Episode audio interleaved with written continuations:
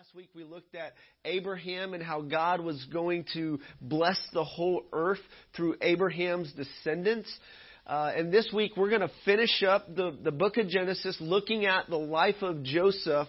And there is one major theme that as I read through this, this narrative, this great narrative, and by the way, Hollywood has nothing on this. Okay, this is, this is an awesome story of redemption because this is God's story. This is God's story, and many, many of God's people can relate to the providence, God's providence, divine providence working in their lives, just like with Joseph. God's hand being upon his people, regardless of the adversity or injustice that they face. And so Joseph is a beautiful story of the providence of God. We see not only the providence of God and the hand of God upon his life, but we also see a faithful response, a human response to the providence of God. And we see the beautiful relationship between human responsibility and divine providence. And so that's what we're going to look at today here. And the big idea is simply this, and we're going to we're, going to cover a lot of the, the narrative, and I'm going to try to just tell the narratives without reading a lot of it. Uh, but here's the big idea. This is where we're going. God cares for and intervenes in the lives of his people to fulfill his plans, regardless of the adversity or injustice that they face. God cares for and intervenes in the lives of his people to fulfill his plans, regardless of the adversity that they face. Amen? So, with that said, I'm going to pray and we'll dig into Genesis 37. Father, thank you for your word. I praise you that you have given us an, an inspired, an infallible, inerrant word faithful words that ring true today, that stand true today, that are there for our encouragement, for our instruction, that we might live lives here on earth with hope.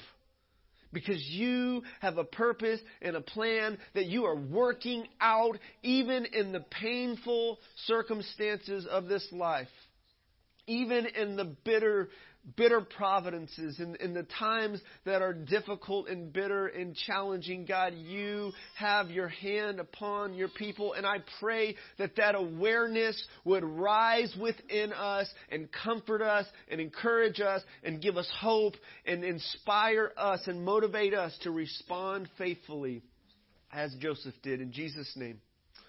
Amen. So Genesis chapter 37 we have Joseph, who is the great grandson of Abraham. So Abraham has Isaac, promised son, Jacob, and then Jacob has 12 sons. That's a lot of sons. Uh, he has two wives. As, as, you recall, if you've read through the, the narrative with us, he was tricked into marrying Leah.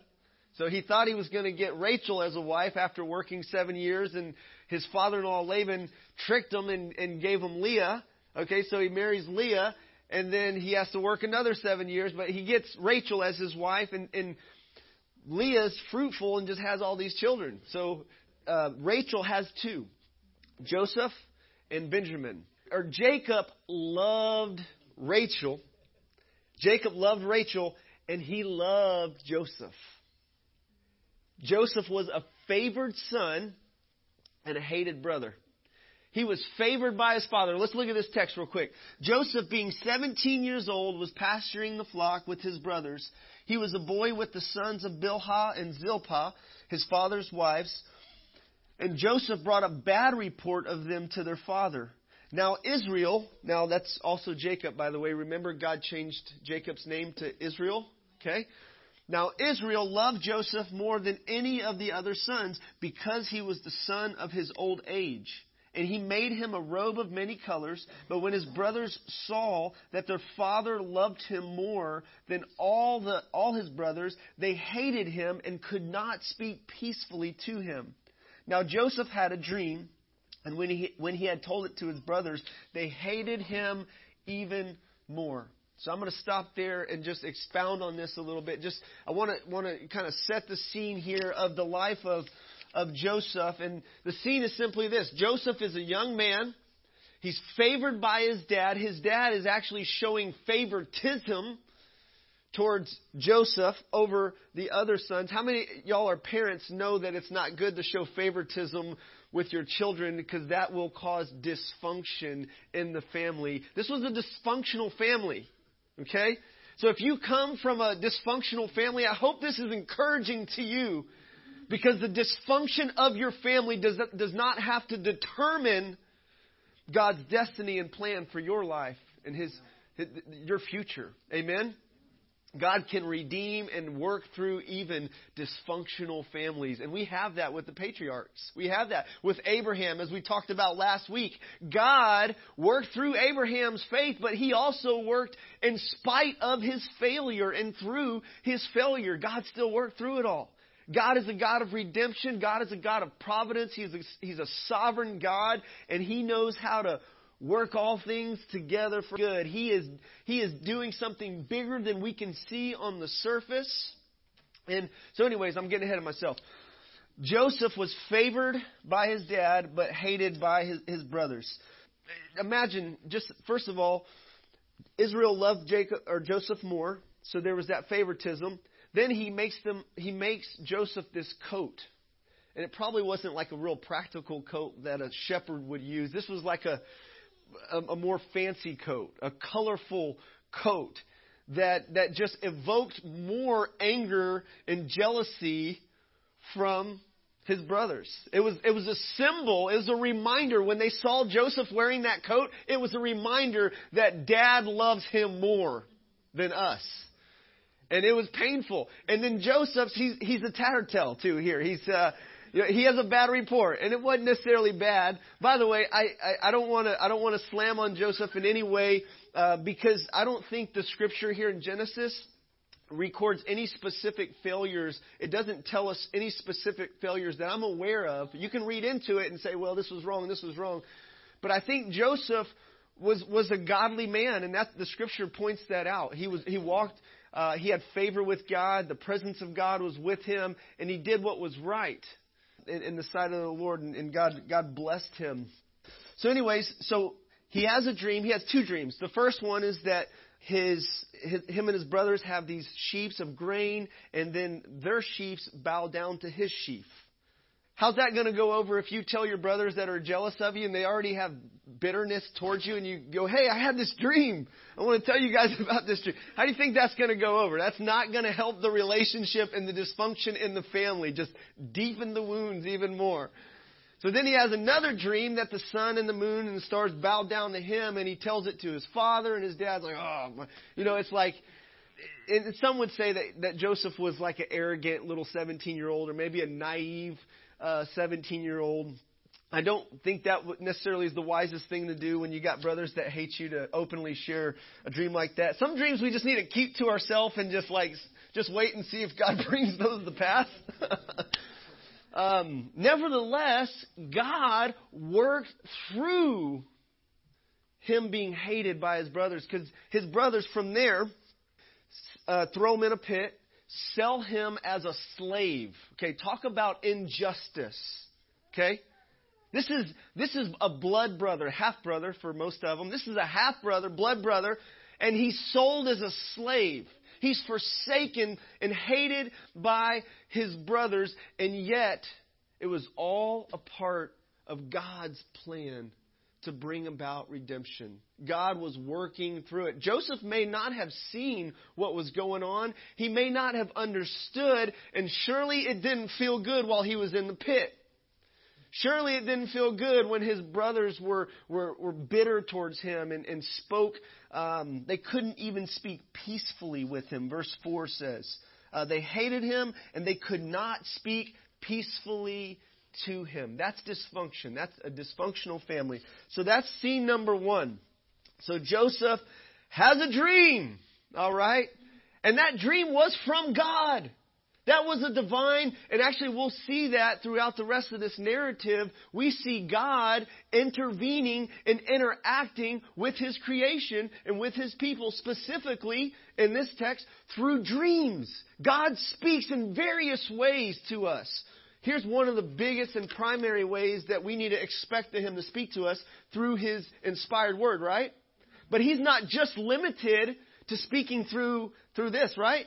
He speaks to us through dreams, through visions, through our wives or our husbands, our children, our circumstances, our employers. Prophecy. He speaks to us through other brothers and sisters who hear from God and can share words that are encouraging from His heart. He speaks to us in various different ways. Amen? The question is, are we listening and are we responding and obeying His voice when we hear from Him? So Joseph has a dream that's from God, God given dream, thrown in jail. For, he gets thrown in the pit for it. It, it, it. it, makes things worse for him as he shares them. So the next scene is is in uh, Genesis 39. Genesis 39. Now, when Joseph had been brought down to Egypt, and Potiphar, an officer of Pharaoh, the captain of the guard, an Egyptian, had bought him from the Ishmaelites who had brought him down there, the Lord was with Joseph, and he became a successful man. And he was in the house of, the Egyptian, of his Egyptian master, and his master saw that the Lord was with him, and that the Lord caused all that he did to succeed in his hands. So Joseph found favor in, in his sight and attended him and made him an overseer of his house and put him in charge of all that he had. From that time he made him an overseer and in his house and over all that he had. And the Lord blessed the Egyptian's house for, the, for Joseph's sake. The blessing of the Lord was on all that he had in the house and field. Let me just pause there because there, this is a reoccurring theme. And this goes back to Genesis 1:28. God blessed humanity and said, "Be fruitful and multiply." We see that reoccurring in, with with God speaking to Abraham and promising Abraham and his descendants. He said, "I will bless you, and you will be a blessing." You I will bless you and make your name great, and, and you'll have a lot of descendants, and, and through your seed, all the families of the earth will be blessed. So Abraham was to be not only a recipient of the blessing of God, but a channel through which God's blessing flowed into all the peoples of the world. And we see Joseph, who is a descendant of Abraham, we see blessing coming to the house of the to the Egyptian's house. I love this. I love to see God's hand upon this life. And all this speaks about when, when we read the Lord was with Joseph, the Lord was with Joseph, God blessed him, blessed the Egyptian's house. We see providence in here. I think the author of Hebrews wants us to see that God's hand is on him and he's working through all these things. I think that's the big idea. That's the main point here, more so than this is here's five steps to be a successful businessman from the life of Joseph. Uh, win friends and, and have influence or whatever. Now, I think there's some principles there that could be taken, but I think the big idea here that, that Genesis, that, the, that Moses, who I believe wrote Genesis, and God wants to see through it, is the providence of God, the hand of God, the plans of God being weaved in throughout human history, coming to pass. Amen? So God's working in the life of Joseph. And uh, so, so the Lord's with him. So now verse 6. Verse 6 says, And he left all that he had in Joseph's charge, and because of him he had no concern about anything he anything but the food that he ate. Now Joseph was handsome in form and appearance, and after a time his master's wife cast her eyes on Joseph and said, Lie with me. But he refused and said to his master's wife, Behold, because, my, because of me, my master has no concern about anything in the house, and he has put me in charge of everything that, that, that he has in my charge. He is not greater in this house than I am, nor has he kept back anything from me except you, because you are his wife. How can I do this great wickedness and sin against God? And as, as she spoke to Joseph day after day, he would not listen to her to lie beside her or be with her. But one day, what's going to happen here? But one day, it's like a soap opera, right? no, just kidding. It's not like a soap opera. It's the opposite. But one day, when when he went into the house uh, to do his work, and none of the men in, of the house were there in the house, she caught him by his garment, saying, "Lie with me." But he left his garment in her hand and fled and got out of the house. And as soon as she saw that he had left his garment in her hand and had fled out of the house, she called to the men of the household and said to them, See, he has brought among us a Hebrew to laugh at us. He came in to lie with me, and I cried out with a loud voice. And as soon as he heard, heard that, I lifted up my voice and, and cried out. He left his garment beside me and fled and got out of the house. And then she laid up his garment by her until his master came. And she told him that, that the, the same story, saying, The Hebrew servant whom you have brought among us uh, came in to laugh at me. But as soon as I lifted up my voice and cried out, he left his garment beside me and fled out of the house. And as soon as his master heard the words of his wife spoken to him, this is the way your servant treated me. His anger was kindled. Joseph's master took him and put him in prison, the place where king's prisoners were confined, and he was there in prison. But the Lord was with Joseph and showed him steadfast love and gave him favor in the sight of the keeper of the prison. And the keeper of the prison put Joseph in charge of all the prisoners who were in prison, and whatever was done there, he was told the one who, who did it. The keeper of the prison paid no attention to anything that was in Joseph's charge because the Lord was with him, and whatever he did, uh, the Lord made succeed. Amen. So this is powerful. So again, Joseph goes from being the favored son and hated brother to being thrown into a pit, forsaken by his brothers. And then he gets promoted and things are going well for him. He's being faithful. He's being responsible. He's not doing anything wrong and then he gets falsely accused. Talk about injustice. Talk about injustice. I mean, if that was going on today, there would be likely to be some kind of movement, like Joseph's life matter, you know? I mean, there would be some kind of movement going on, like get justice for my son Joseph. I mean, this is crazy. This is this is wrong. This is wrong. What's being done to him is wrong. He got given a, a, a difficult lot in life. Okay? bitter providence. Yet God knows how to turn the bitter into sweet providences. You just got to wait and you just got to be faithful and you got to trust him. He will come through. He is working. And I love this. I love what the what the the, the author here keeps emphasizing. But the Lord was with Joseph. So everything else is going wrong. His life has fallen apart. He just lost his job. He just got thrown in jail. His reputation just got squashed. Life stinks. But the Lord is with Joseph. And you know what? That is more than enough no matter where you're at in life. Whether things are going good for you or things are really hard and painful and difficult and your life is falling apart or it feels like it. When you have the, the comfort and the blessing of having God with you, His presence with you, His favor on you, His smile towards you it changes how you do life. It changes how you spend your time in those waiting years of bitter providence. It changes how you respond when you're in the pit, how you respond when you're in prison, how you respond to those who falsely accuse you and those who've done you wrong. Amen. The Lord was with him over and over. God blessed him. Uh, verse 21, but the Lord was with Joseph and showed him steadfast love. I believe the, the Hebrew word is hesed. Uh, God's steadfast love, which is a common theme throughout the Old Testament. God's love and faithfulness is, is hesed. Um, and he gave him favor. Uh, so when you don't see God's hand in your circumstances, trust his heart and trust in his steadfast love because he's for you. He's with you. He's not against you and he's not he, he is going to orchestrate and work things together for your good, whether you see it or not. Amen? So the Lord was with him. And, and we have this promise too, do we not? Do we not have this promise in the New Testament? Does not Jesus promise He'll never leave us?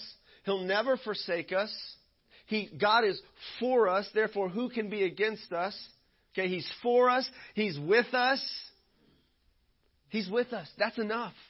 So, regardless of what life throws at us, what, whatever God brings our way, He's with us and He's for us, and that's enough. By the way, everything in life for, for, for us, for the saints, is filtered by an all loving, all powerful, all wise God. Everything in life that you go through and experience has been filtered through an all loving, all powerful, and all wise God. And you may not understand why He allowed it or why He sent it your way, but He has a bigger plan to work things for your good and for the good of those around you. And, and this life, your life, is much bigger than just your story. God has a big, grand story of redemption that He's working out, and you're just, you and I are just a part in the tapestry. We're, we're, we're, we're just a part in the story of, of his redemption. Joseph is a part in the story. By the way, in, in Genesis chapter 11, the, the, the one thing that, that the author of Hebrews, Genesis 11, in Hebrews chapter 11, the one thing that, that Joseph is acknowledged for by his faith was that by faith he had his bones transferred back to his father's land, you know, when he died. You know, that's, that's it. What about all these other things, you know? He was faithful. He was a man of integrity and so on. So, so check this out. The providence of God. Let's, let's just talk a little bit about this. Um, the providence of God, because I keep using this word, and some of y'all are like, please give me a definition. What is the providence of God? Wayne Grudem does an excellent job in describing and defining what the providence of God is in his systematic theology book. And it, it, describes the providence of God as this God is continually involved with all created things in such a way that he keeps them existing and maintaining the properties with which he has created them. He cooperates with created things in every action, directing their distinctive properties to cause them to act and to do and he directs them to fulfill his purposes. I know that's a mouthful, Selah. Just just chew on that. Take a picture if you want and read it later. Uh, let that sink in. But this is this is something we see throughout the whole narrative of Scripture. He's in control. He's sovereign. He is providentially guiding events and working through events to bring about His plans and purposes in human history. And there are things that are just going to happen because God says they're going to happen. Amen? Yet we have a part in this. And, and, our choices and our responsibility matters, and we'll talk a little bit about that. But, but this is huge. This is basic. This will get you through the most difficult times when you can trust this. Trust in God, a God who is in charge. I, I love how it says over and over that Joseph was in charge. Like he kept getting places of authority. And, and you know, I think it's, it's fitting to, to give people places of authority who know who, for, to those who know who's ultimately in charge and live as if God is ultimately in charge. Amen? So, Potiphar's wife tries to sleep with Joseph. But I love Joseph's response in it. Notice how he responds to this. First of all, it says he refused. And, it, and he says this He says, How can I do this great wickedness and sin against God? as she spoke to Joseph day after day. He would not listen to her. So Joseph had a sense of responsibility and integrity in his daily living. He lived with an awareness, I believe, that God was with him, that, that God sees. God sees everything. And when you and I live with that awareness that God sees everything, that we can't play hide and seek with God and win, He sees everything. Nothing gets by Him. It helps us to make decisions of integrity when we think nobody else is looking. When nobody else is looking except God. All right? And Joseph responds in that way. He not only saw sleeping with Potiphar's wife as a sin that would be an offense towards Potiphar, but he saw that as a sin ultimately that would be towards God. David uh, said the same thing in Psalm 51. When David repented, he said, Against you and you only have I sinned and done this wickedness in your sight. Though he stole Uriah's wife and, and had Uriah put on the front line of battle and killed and so on, David recognized that ultimately his sin was against Almighty God. And this is key for us. This, this will help us and, and motivate us to, to have a, a healthy fear of God and, and, and motivation to live in holiness and integrity, knowing that God sees. God sees you even when you're forsaken, even when you're falsely accused, even when things are terrible, going terrible in your life. And, and really, it's, it's in those times that we tend to be most vulnerable to temptation, by the way. Is that not true? when you feel like you've been done wrong and you can start mentally justifying your indulgence in sin because they did me wrong. So I have this right now to, to commit this sin. That, that, that is so many people's logic as they indulge in sexual sin and, and different types of sin. There's this justification, like, like blaming God. Why, why didn't you do anything? God, why, why do you not even care about me? And so it's like, just indulge in this sin. But that wasn't the case with Joseph. He didn't play the, pull the victim card. Okay? He wasn't, he wasn't, he didn't have this victim mentality. He lived in integrity and he had this view that God was watching, that God was with him, that God was for him. And, and we hear it come out. He expresses it explicitly at the end of the book, what his view was, how he saw God's hand in and through all this. I don't know if he completely got it or at what point in the story he completely got it, that God was working through all that, but eventually he got this view that God is working through all this, even being forsaken and sold by his brothers, even being falsely accused by Potiphar's wife and thrown in jail. The Lord was with him. Amen? So we see the providence of God. Um, so Joseph's in jail, and then there's there's a cupbearer and there is a um, a butler. They both had dreams, and Joseph interprets their dreams. So the cupbearer is a favorable interpretation, and what Joseph said would happen happened. Okay, and then the other guy he got he got hanged, and Joseph told him that's what's going to happen. You're going to be lifted up. You're going to be killed. You know, he thought he was going to get a, a, a positive word from Joseph, a positive interpretation of that dream, and it ended up being a, a nightmare for him. Um, and then Joseph gets forgotten about. He's left in jail, so he's forgotten by this guy that he gave a favorable interpretation from God. Then later on, Pharaoh, Pharaoh gets a dream, and he's troubled by it, and he, he nobody can nobody can interpret that dream. And this cupbearer guy, he remembers, he remembers that uh, there's this there's this Hebrew guy in jail that gave the, gave me the inter- interpretation of my dream one time. Maybe we should go ask him. And he's like, Pharaoh, I'm sorry, I, I forgot about this guy. I was wrong. And and so Joseph is called upon.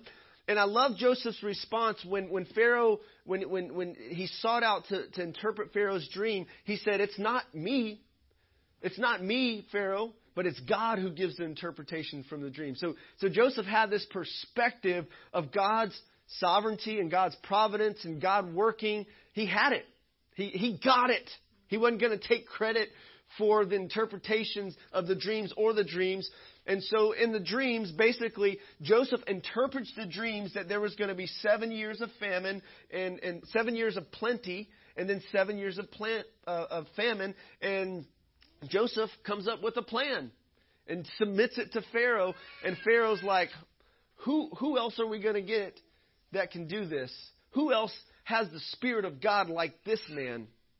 And as I read that this week in our Bible reading plan, I couldn't help but think of another person in the New Testament who had the Spirit of God upon him to preach the gospel to the poor, to heal the brokenhearted, and so on. Jesus. By the way, there are many parallels uh, with Joseph in the life of Jesus. Um, when you when you look at that, now we'll look at a couple of them here at the very end. Joseph goes from the pit to prison to the palace to the pinnacle of power uh, in, in Egypt, and God exalted him. God lifted him up in due time. We're told in 1 Peter 5, it says, Humble yourself under the mighty hand of God that he might exalt you in due time. God is working. Amen? So let's look at this. At the end of the story, Joseph, his brothers come. They're hungry, so the famine hits. They're in, a couple years into the famine, and they, they need food from Egypt. And Joseph is in charge of giving that out. So he's filtering it. Okay? So his brother, the, the, Jacob or Israel, sends the sons to go get some food from Egypt. And lo and behold, there's little brother Joseph whose dreams are coming true. And now he's going to get you. he had them cornered. He had, he had, Joseph had them by his little pinky. You know, and he could have been like, oh, okay, now you want some food from me? Now he let them tremble. It, it, just read the narrative. It's it's very interesting. He he let them he let them feel the guilt of their sin. You know, he let them tremble as as they're, like, man, God's punishing us for for our younger brother. Years ago, they still had that sense of guilt within them. And they didn't know that Joseph understood Hebrew, that he was he heard, understood their language as they're talking. So he's using an interpreter and he's understanding what's what's being said there. And so they, there's there's all this there's this transaction. They go back and, and back and forth and and finally Joseph reveals himself to his brothers, and because they didn't recognize him, and he weeps like it's so loud everybody hears the weeping, and we have what in, in this text we have the ultimate family reunion the ultimate family reunion where there was this dysfunctional family where the father thought that his most loved son was dead.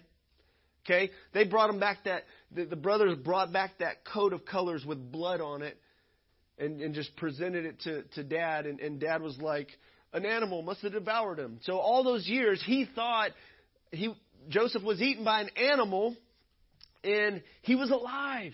And so there's this uh, just beautiful, beautiful redemptive story where they're weeping and crying, and God restores and God provides and God works through all that.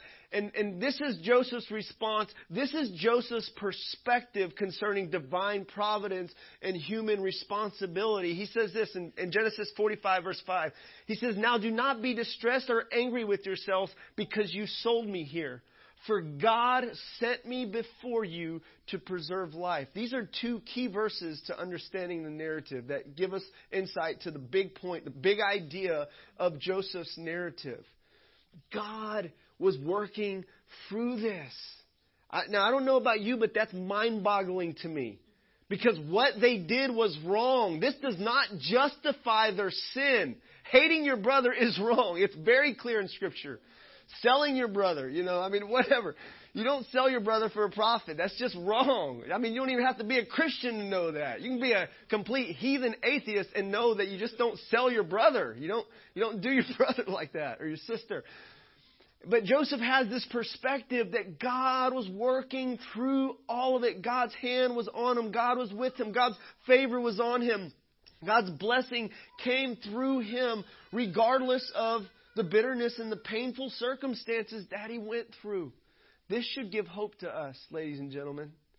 This should, this should comfort us, encourage us when we're in the midst of those broken times, those difficult times, knowing that everything in our life is filtered by an all loving, all powerful, all wise God who works all things together for our good. Now, this is easier said than done. This is easier to celebrate and talk about when life is good and blessings are abounding and it's everything smooth with my family, with my job, with my health. Everything's going great. Life is good. But then you get some curves in the road and some bumps in the road of life. And all of a sudden, this is a hard truth to embrace or accept. And many people struggle with this reality that God is in charge He's in control. He's working. You know, God doesn't just, He didn't just create everything and wind it up like a clock and let it go. So that's deism. He didn't just, he, He's not impersonal to His creation. He did, he's not like a clockmaker who makes a clock and then just, you're on your own. Just give it batteries, plug it in, it's, let it go. And then maybe change out the battery every once in a while. Our battery's working fine on this clock. Um, God's not like that. He is intimately and personally involved with His creation that He made good, and He continues to display and express His goodness to His creation, especially to us who are in Christ Jesus. Amen? Again, as we, we saw earlier, God showed his steadfast love to Joseph. God was with Joseph. His presence and his love and kindness was with him. That will sustain us through the most difficult times. And having this perspective will help sustain us through the most difficult of times. That God is working in it. God is working through it. God has a bigger plan. You may not see it yet. If you if you uh, stopped in your Bible reading plan and didn't get through the end of the story of Joseph, and that was the first time you ever read it, you might have come to the conclusion that man, this is a bad story. you know? But it doesn't end there. You know, you, if you if you're reading the book of Job and and you don't get to the end of the story, you'll come to the conclusion this is a bad story.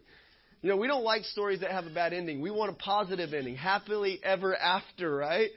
You know, there's a conflict, there's re- resolution, and then everything's peaceful and happy. Like those are the kind of stories that we like. And you know what? That's God's story.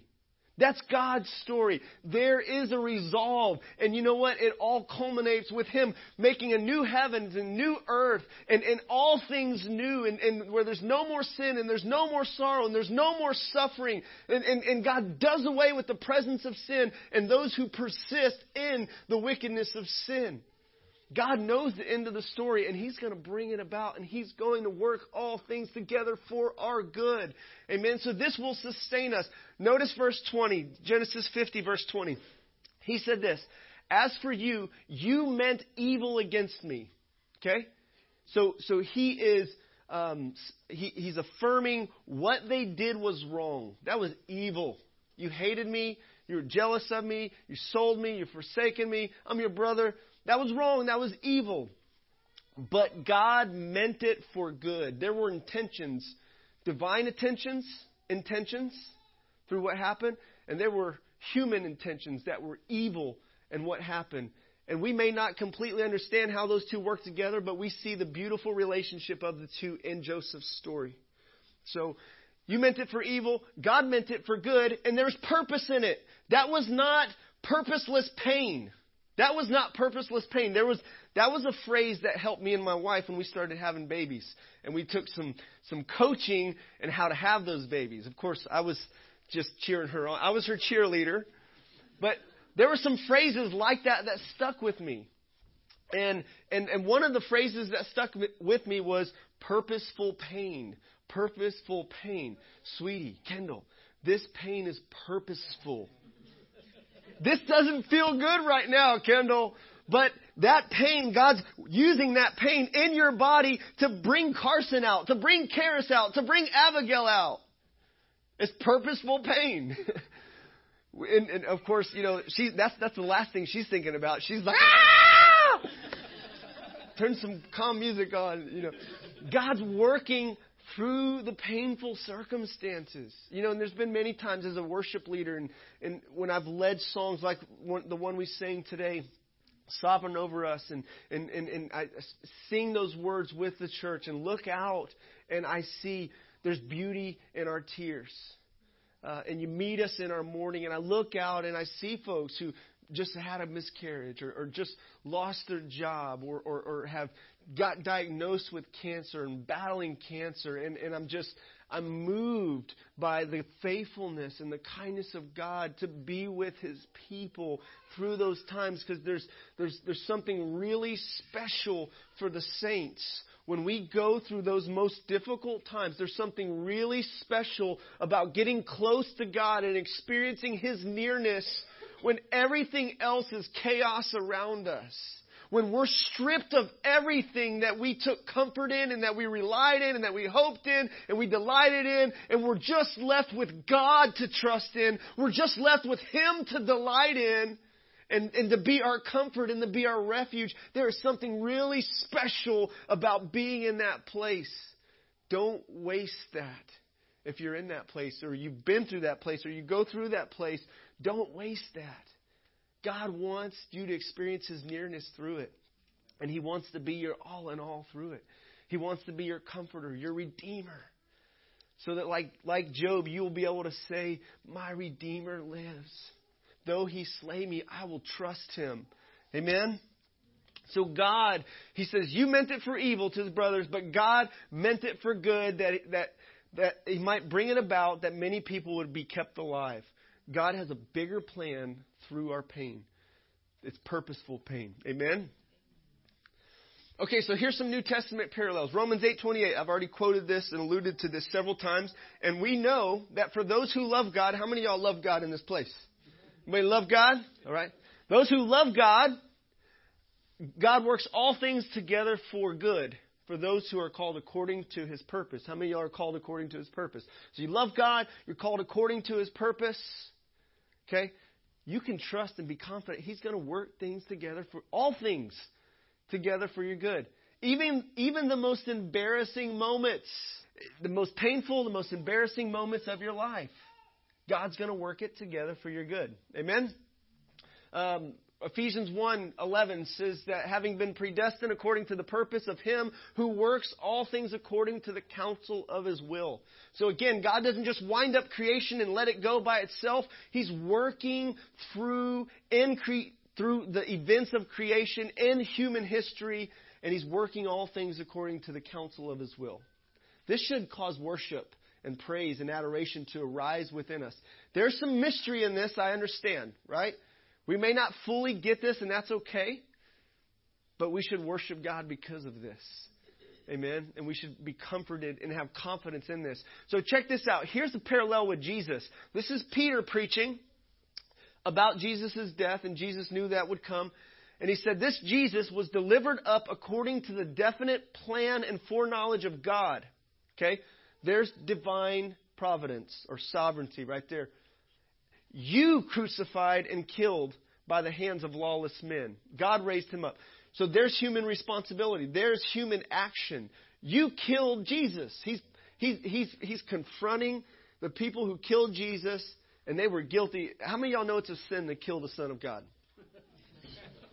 That's a sin. Like, that makes spectacular sins. If there was a chapter in the Bible that just had spectacular sins in it, like the Hall of Faith, the, the, the Hall of Spectacular Sins of all the, the, the saints and non believers, this would, this would probably make it to that chapter if that was in there. But God worked through it.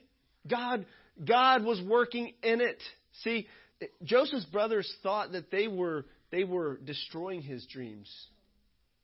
But yet they were actually fulfilling his dreams. God was causing them to come about through their lawless hands, through what they did. The same with Jesus. Okay, it looked like Jesus was losing, right? It looked like the, the, the Christian movement was being squashed and it's, it's gone. We're not going to hear any more about this Messiah Jesus. Yet, it explodes from here because God raised him up, loosing the pains of death because it was not possible for him to be held by them. Jesus rose, he's alive. And that was all, him dying on the cross for us, was all a part of God's great big plan to save many. Amen? To save you and I. Because God was actually working through that to bring about our salvation. Last verse here, Acts 4:27. For truly in this city they were gathered together against your holy servant Jesus, whom you anointed, both Herod and Pontius Pilate, along with the Gentiles and the peoples of Israel, to do whatever your hand and plan had predestined to take place. So God was working in and through the death of Jesus. It was sin to murder Jesus, yet it was the plan of God and God's means to bring about salvation for all of us here today. This is deep and heavy stuff, is it not? I mean, I hope you go home and, and just let this sink in, you know, especially if you haven't wrestled with this before or let this truth sink in. But we also have a response. Though God will work and, and works through uh, human history and is going to bring about His plans and purposes, that does not, that does not one, it, it does not justify wickedness. Okay, that does not mean that God does wickedness because He does not. He does not do evil. He's not tempted with evil. Okay, he doesn't do evil. He's good. Everything he does is good, just, and righteous. He is not an evil God. He's not like laughing, oh, ha, ha, ha, you know, when, when, when evil things happen. It doesn't, uh, he's not laughing at the pain that it causes you when you, when you lose a baby or whatever. I mean, the, he's, a, he's, he's compassionate. He feels, he, he weeps even. And he walks with us through those difficult times. And so he's not, he's not an evil tyrant like, like a trying to make evil things like, like with a puppet, like a puppet master making evil things happen in your life. But he's sovereign and he's in charge and he's in control and he's working to bring good. His intentions are good. His motivation is love. Amen? His motivation is love. So he's going to bring good. He's going to bring glory to his, to his name. Amen? So we have a response in this. We have a response in our life. We can't just, just you know, pun up, you know, like with this idea of fate that, well, everything's just going to work out. Okay? Providence does not equal fate or fatalism. Well, just everything's going to work out. Or, or luck. Providence doesn't equal luck or chance or superstition. Okay? This providence is a very personal thing where, where God, the, the personal God and creator, is personally involved in our life. It's not some impersonal work and, and chance that's happening in the universe by an impersonal, impersonal deity out there. Providence is, God is, as, as we see with Joseph, God was with him. His hand was upon him. His blessing was on him. So there's this personal closeness aspect within this, this. Yet there's a response for us. So with Joseph, integrity was his response. He lived with integrity. He did what was right. He didn't justify the injustice done against him to justify his own sin. He lived faithfully. He lived with faithfulness. He was responsible. And everywhere he went, he was given ability. And he did well and he succeeded. And God was with him and God was with him and God blessed him and so on. And then he showed forgiveness. When he had his brothers cornered, he didn't just lay down the, the hammer of judgment on them and say, Ah, I got you now. Off with their head. Maybe if that was us, we might have done that. But Joseph didn't use that position of power to, to spread evil or harm. He used it for good. And God does. He uses his authority and power and providence to bring about good. And we can trust him in that. So, application. Be faithful where God has you and wait for him to fulfill his plans in your life. Be faithful where you're at. Uh, Psalm 138, verse 8 The Lord will fulfill his plans for me. Be confident of that. That he will fulfill his plans for you, that he will work things together for your good, that, that he's working in you to will and to do his good pleasure. Be confident in that. Live with an awareness that God sees everything at all times. What would it look like at work and at home that if you lived with this awareness that God sees you all the time? When you're, when you're browsing the, the web and, and looking at stuff or, or you're making a decision that, that you're tempted to compromise your integrity at work uh, or on your taxes or, or whatever, whatever the, the, the temptation is, whatever, live with an awareness that God sees you. That should be encouraging to us when we're doing right. A little scary when we're doing wrong or being tempted to do wrong. But let that, let that reverence move you to do what's right. God sees you. You can't play hide and seek with God and win. He sees you. And respond like Joseph and refuse to compromise and, and, and, and, and say, How can I do this evil thing and sin against God? See those temptations as, as you know, as, as opportunities to sin against God that you don't want to take. Take the way of escape. Amen. Lastly, forgive those who harm you, knowing that God is working in and through the most painful situations. This is huge. Because I know in a room like this, with this many people here, there's several of us who've had some really bad things done to us. And those things are wrong, you know. And, and I don't I don't want you to hear in any way that that injustice and abuse and, and things that may have been done to you are good and should be accepted and you know and you if you're being abused or you've been abused, you should speak up. You should tell somebody. Some action should, should take place. But yet have a spirit of forgiveness. Like Joseph, have a spirit of forgiveness towards those who wrong you with the perspective that God is working through it. God will use it. It won't go to waste. Amen? God's working through it. Father, I thank you for your word. I thank you for the story in the life of Joseph that uh, encourages us and comforts us, being reminded that you are not only with Him, but you're with us. And you're, you're more than enough. And you're working. You're at work. In the sorrow and the pain, in the joy and in the gain, in the sin and the suffering and the laughing and delighting. God, you're working. And you have not forsaken us. You've not forgotten us. And so, Lord, I pray that you would just come in and just show us, open our eyes to see where your hand has been upon our lives. And you've shielded us and you've brought us where we're at. Show us how you want to redeem and restore and use our past pains, our scars, the adversity, the injustice, the wrong done to us.